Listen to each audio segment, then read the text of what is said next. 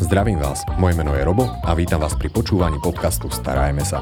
Podcastu, ktorý je venovaný všetkým milovníkom zvierat, kde si pravidelne pozývam rôznych hostí, s ktorými rozoberám zaujímavé témy zo sveta chovateľstva. No a dnes tu mám špeciálneho hostia, ktorý k nám prišiel z veterinárnej kliniky Marfil Vet a konkrétne ide o veterinárneho lekára Miroslava Lajčiaka. Miro, ďakujem, že si si našiel čas a prijal pozvanie. pozvanie. No, štandardne si ľudia musia prejsť prvou ťažkou otázkou, prečo? A respektíve, prečo veterina? Čo ťa na tom tak zaujalo? Čo ťa k tomu viedlo alebo po prípade priamo priviedlo? Tak, som chlapec z dediny. Čiže na dedine zvieratá sú takmer každej domácnosti. U nás to boli či sliepky, či svine, či o, máčky, psy, taká klasika. O, s tým, že už od 5 rokov som mal aj vtáctvo. Pravda, že podpora rodičov zohrala veľkú úlohu, že pomaličky sa mi to rozrastalo. Čiže či vtáctvo, ako hovorím, 5 rokov dve andulky, 10 rokov zhruba nejakých 50 a plus ostatné no, už väčšie vtáky. Do toho, jak boli hlodavce, no, základ králiky.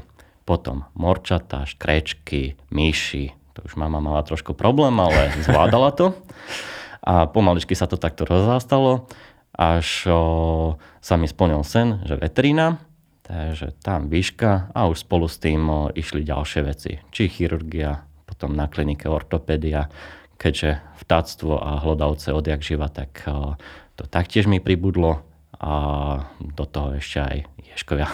Áno, a toto je v podstate téma dnešného podcastu, pretože je veľmi málo ľudí, alebo veterinárnych lekárov, ktorí by sa zameriavali práve na tieto veľmi zriedkavé a bodlinaté zvieratka, ktoré z času na čas sa vyskytujú aj v našich domácnostiach, respektíve keď sa rozhodneme mať toho slávneho ješka bielobruchého, keď sa nemýlim. Naši ješkovia nepatria do našich domácností, respektíve tí vonkajší ješkovia.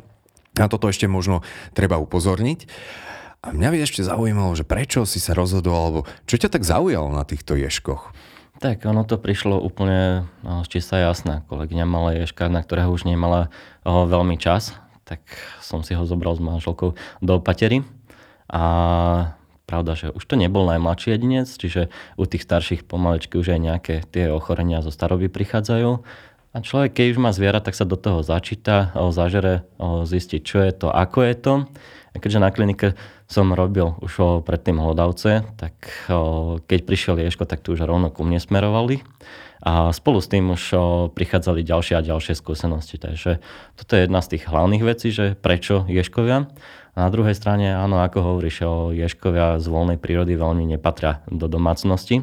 Čiže keď aj majiteľia nájdu nejakého ješka, tak najideálnejšie je ho radšej zavolať, ako hneď ho brať do rúk a doniesť, pretože pokiaľ nie je nejaký fakt, že doráňaný, že by ho nejaká mačka, pes napadli, sice pichľače robia svoje, takže skorej mačka alebo pes bude mať o, poranenia ako ješko. Dobrý, prosím vás, môj pes je poranený od ješka. Áno, býva aj také. O, takže uh. takýchto voľne žijúcich ješkov je lepšie dať niekde do kriku alebo niekde o, mimo ohrozenia toho svojho domáceho zvieraťa, že nech ješko ide svojou cestou. O, ale keď ho už donesú, tak tá prvotná starostlivosť, o, respektíve vyšetrenie tam o, je. Takže čo sa dá urobiť, sa urobí, ale o, fakt ve, najväčšiu klientelu ješkov sú práve ješkovia, africkí ješkovia, bielorbrchy, respektíve africké pygmy. Všetko je to mm. to mhm. isté. Vyskytujú sa aj nejaké ďalšie druhy ješkov? Existujú ješkovia ušaty, rôzne druhy bodlín, ale to sú skorej raritné zvieratá, keď tak, tak v chovateľských staniciach. Keď ich už majú, bežný človek sa k tomu len tak nedostane. A možno aj vďaka Bohu, lebo asi Presne. sa zhodneme na tom, že ješkovia sú netradičným domácim zvieratkom, ale nie najjednoduchším asi na starostlivosť. Presne tak, o, sú netradičnými, keď ja ich berem už skorej ako tradičných, lebo často ich mávam. A na druhej strane, áno, tá starostlivosť nie je úplne najjednoduchšia. Už len vzhľadom k tomu, že je to nočný živočích, o, nie denný, tak tie deti sa s tým veľmi nevyhrajú lebo sú dva typy povah ješkov. A to v podstate buď ješkovia, ktorí sú totálne nekontaktní, alebo ješkovia, ktorí sú spoločenskí, že aj prídu aj sa s nimi dá pohrať trošku, a fakt len trošku. Takže toto je to naj, čo sa týka ješkov. Na druhej strane je to nočný živočích. Čiže človek, ktorý si ho plánuje zadovažiť, tak musí s tým počítať, že väčšinu dňa ten ješko prespí. Takže toto je ďalšia z hm. takých hlavných vecí. A čo strava? Čo sa týka stravy, tak v podstate ješkovia sú hmyzožravce. Takže o, základ o, stravy tvorí hmyz. O, najideálnejšie je fakt, že kupovaný. Nie je dobré im dávať o, voľne ulovených či svrčkov alebo nejaký iný hmyz, o, už len kvôli samotným parazitom alebo chorobám. Takže sarančata, o, múčne červy, zofobasy, šváby. To je taká najideálnejšia strava. Samozrejme, najideálnejšie to stále meniť. Sú ješkovia, ktorí nechcú niektoré druhy, čiže tam človek veľmi nenavyberá, ale ako ďalší doplnok hlavnej stravy, tak mačacia strava, hlavne samotné granulky. Granulky môžem dávať aj kapsičky niekedy? No, ideálne dávať o, radšej o, granule ako kapsičky, už len z hľadiska tukov, no, lebo potom niektorí ješkovia mávajú problémy aj so samotnou pečenou, lipidóza pečenie, respektíve celkovo obezita, čo sú dosť veľké problémy u ješkov. Taký ješko by mal vážiť zhruba nejakých 250 až 500 gramov. Žiaľ Bohu, už som sa stretol aj s 800 gramovými, čo... Dobre, ak máte doma ješka, tak si ho odvážte. Takže fakt na toto treba dávať pozor, čo sa týka stravy. Dobre, to je strava. A mne sa páčilo, čo si povedal, že ješko je nočný tvor a treba si to veľmi dobre zvážiť, pretože na internete je naozaj obrovské množstvo rôznych videí, ako ľudia sa hrajú s ješkami a teraz ten typický obrázok Ješka, ako ho držíme na rukách a on má taký ten rostomilý čumáčik na nás, tak to je pár sekundová záležitosť, možno jeden, dvakrát za deň, co to môžeme spraviť, ale toto nie je štandard asi u Jasne, presne ako hovoríš, noční živočichovia. To znamená, že o, tí spoločenskí, možno o, počas dňa sa s nimi dá aj pohrať 5-10 minút, u niektorých fakt vzácne aj dlhšie, ale sú, o, za normálnych okolností Ješko od nejakej 6. 7. funguje, najideál, pre ňoho najideálnejšie fakt okolo 2. a 4. hodiny v noci. Vlastné skúsenosti sú také, že Ješko spálni o 2. a 4. najväčší beh na kolese, takže buchotu, jak keby som na stavenisku.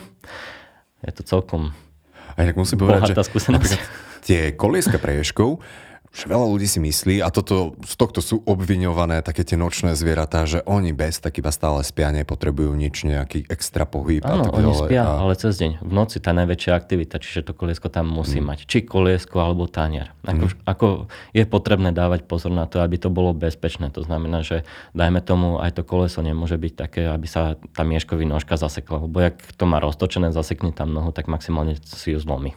Mm-hmm čo potom musí byť celkom zaujímavé. O tom nám ešte porozprávaš, lebo na toto som zvedavý, popravde. A si spomínal, že Bieškovia už sú u teba tak, že viac menej takými stálymi pacientami, alebo nie sú nejako zriedkavými. A mňa by zaujímalo z tvojho úhla pohľadu, čo sú také tie najčastejšie faktory, čo ovplyvňujú samotné zdravie a pohodu ješkov? Tak, čo sa týka týchto záležitostí, tak veľmi dôležitý je pôvod ješka, samotná genetika. Preto najideálnejšie mať ješka z nejakej chovnej stanice alebo z niekaďal, kde je fakt overené, že neprichádza tam do príbezenskej plemenitby, pretože toto spôsobuje jednak o, celkovo na organizmus veľmi vážne problémy. Na druhej strane asi najčastejšie s tým sa stretávam, tak to býva exoftalmus. Jednoducho v samotnom oku sa behom noci vytvorí taký enormný vnútročný tlak, že ješko si to očko rozkriabe a ráno už je bez oka, čiže je potrebné ho potom chirurgicky odstrániť, zašiť. Keď sa to stane na jednej strane, tak veľakrát sa to stáva aj na druhej strane. Že toto je jedna z tých najväčších vád, čo sa týka príbuzenskej plemenitby. Mm-hmm. Na mhm. ďalšej strane, čo sú také o, ďalšie o, faktory, tak to je už len samotná podstielka, že čo má ješko. Keď mávajú napríklad o, pelety, tak o, môžu sa vytvoriť otlaky na samotných o, nožkách, preto je najideálnejšie mávať či asan, textíliu alebo nejaké savé podložky, o, na čom je ješko. Mekšie. Tak, alebo dajme tomu nejaké bezprašné piliny. O, čo sa týka ďalších o, Um, ochorení, respektíve problémov, tak je potrebné si všímať, či ješko dostatočne papa, či sa neškrabe nejako nadberne, či je stolica formovaná, či moč nie je náhodou s prímesou krvi. Sú to veci, ktoré napríklad ten moč, papanie. To si človek dokáže všimnúť aj počas dňa, keď ješko spí. Že jednoducho tej strávy ubúda menej a menej vždy je potrebné ísť čo najskôr veterinárovi, alebo vzhľadom k tomu, že je to malý živočích, tak väčšina malých živočichov má veľmi rýchly metabolizmus, čo trvá u psa, tak to môže trvať u ježka 2-3 dní a už je veľmi zle. Takže čím skorej si to človek všimne, tak tým sa tomu zvieraťu dá viacej pomôcť mm, a rýchlejšie pomôcť. Tieto malé zvieratá rýchlejšie Akýkoľvek ano. zdravotný problém sa na nich rýchlejšie prejaví ako na nejakom väčšom ano. organizme. Jak hovorím, u psa to môže trvať týždeň a je v takom istom stave ako o, ješko po dvoch, troch dňoch. Uh-huh. Puh, čo také kožné problémy? Čo sa týka kože, tak o, jedna z najčastejších o, je plesňové ochorenie. O, tam o, Jedná sa o trichofitózu. Je to vlastne pleseň, ktorá je zónoza. To znamená, že môže sa prejaviť aj na človeku. Ješkovia sa veľakrát o, o škrábu, mávajú na o, pichľačoch alebo celkovo na o, teli. Buď lise miesta, že povypada na srdc pichľače alebo až ako keby lupiny je potrebné veľmi rýchlo ísť ku veterinárovi, lebo ako hovorím, môže sa to preniesť aj na človeka. Taktiež červené kruhové lézie na koži, svrbivé, už sa mi raz stalo aj, že priamo humanný lekár poslal majiteľa s ježkom ku mne na potvrdenie samotnej diagnózy. Takže už aj humánni veter- veterinári, lekári vedia, že v podstate toto má čo Jasne. dočinenia. Jasné, od zvierat sa dajú niektoré mm. ochorenia získať, takže napríklad na toto treba dávať pozor. Na ďalšej strane ďalšie z takých kožných ochorení, veľakrát to býva svrap. Majiteľia sa aj pýtajú, ako je možné, že svrap, keď mám doma iba ješka. Ale majiteľia chodia aj von. Veľakrát sa stýkajú aj s mačkami, s obsami, že pouličná mačka sa im obtrie, pohľadajú alebo podobne. A takýmto spôsobom si vedia doniesť domov svrap, aj keď o tom absolútne nevedia. Takže, to je dosť dôležitá informácia inak. Takže, si myslím, že pre mnohých chovateľov. Takže toto je jedna z tých vecí, ktoré človek si ani tak neuvedomí, mm. ale inak sa to veľmi preniesť nedá. Takže takýmto spôsobom. O, takže tam tiež o, či o, nečistoty na pichliačoch, o, vypadané pichliače, alebo vrab sa celkom o, jasne prejavuje na uškách, že také strápkaté uška. Takže mm. toto všetko je potrebné riešiť na vetrine, lebo je to pre ježka dosť nepríjemná záležitosť. A ešte keď sa môžem spýtať, lebo mňa zaujalo, teda zaujalo, je to dosť desné, to zvýšenie vnútroočného tlaku, že vo ano. finále potom príde o oči. Dokáže takýto ješko ešte potom plnohodnotne žiť? o, v podstate majú slabý zrak, ale v podstate rozlišujú tým o, deň alebo noc. Takže o, keď ješko nevidí, že príde o obe očka, tak je to pre neho dosť veľký problém, pretože o, niektorí ješkovia, hlavne títo európsky o, hibernujú. To znamená zimný spánok. U ježka afrického je to o, dosť vážny problém. Keď ide do hibernácie, vtedy je potrebné ho fakt, že zahrievať, o, respektíve prebudiť, aby do tej hibernácie neupadol, pretože potom jednak nie je, jednak o, o, prichádzajú metabolické problémy. Jednoducho ježko africky nemá čo spať ako myslím dlhodobý zimný spánok. Áno, ako v našich podmienkach toto by sme mali mu, Preto aj čo sa týka... Zamedziť, či... O, čo myslíš?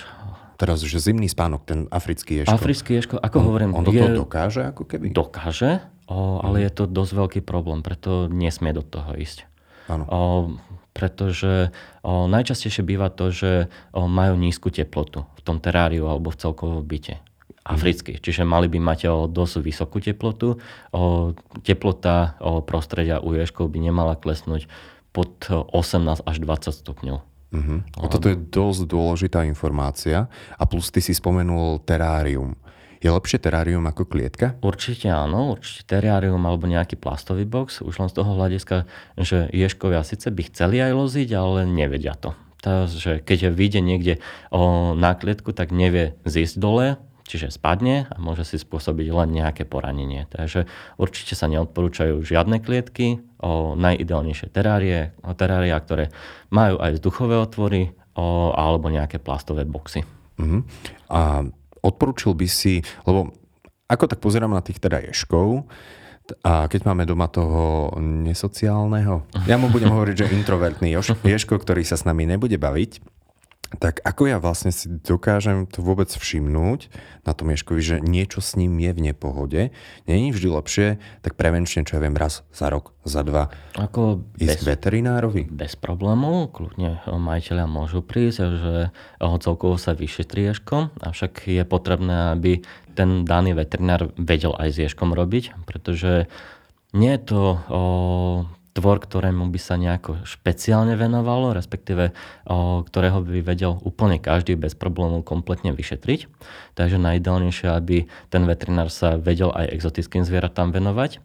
O, čo sa týka nejakých domácich záležitostí, ako zistiť, že ješko nie je v poriadku, ako som spomínal, tak o, samotné krmivo. Keď neubúda, niekde môže byť problém. Keď je, je hnáčka, tak tá hnáčka môže byť spôsobená z viacerých hľadisk. Najideálnejšie hneď ísť veterinárovi, pretože o, ako náhle je hnáčka, tak o, telo sa dehydruje, o, veľakrát vtedy aj o, živočichy nejedia, takže zistiť prečo. Už sa mi stalo aj také, že o, všetko mi vyšlo bez problému, ale zistili sme, že jednoducho o, je nové krmivo a práve to krmivo urobilo problém. Preto aj samotných hmyz je potrebné meniť a keď sa aj zmení krmivo, tak je potrebné odsledovať, či je tá stolica v poriadku, či to krmivo dostatočne ubúda. Lebo ako náhle by tam začala hnačka, tak i hneď vysadiť dané krmivo a skúsiť, dajme tomu, ak je nejaká nová konzerva alebo nejaké nové granule, automaticky ich vysadiť a skúsiť nové.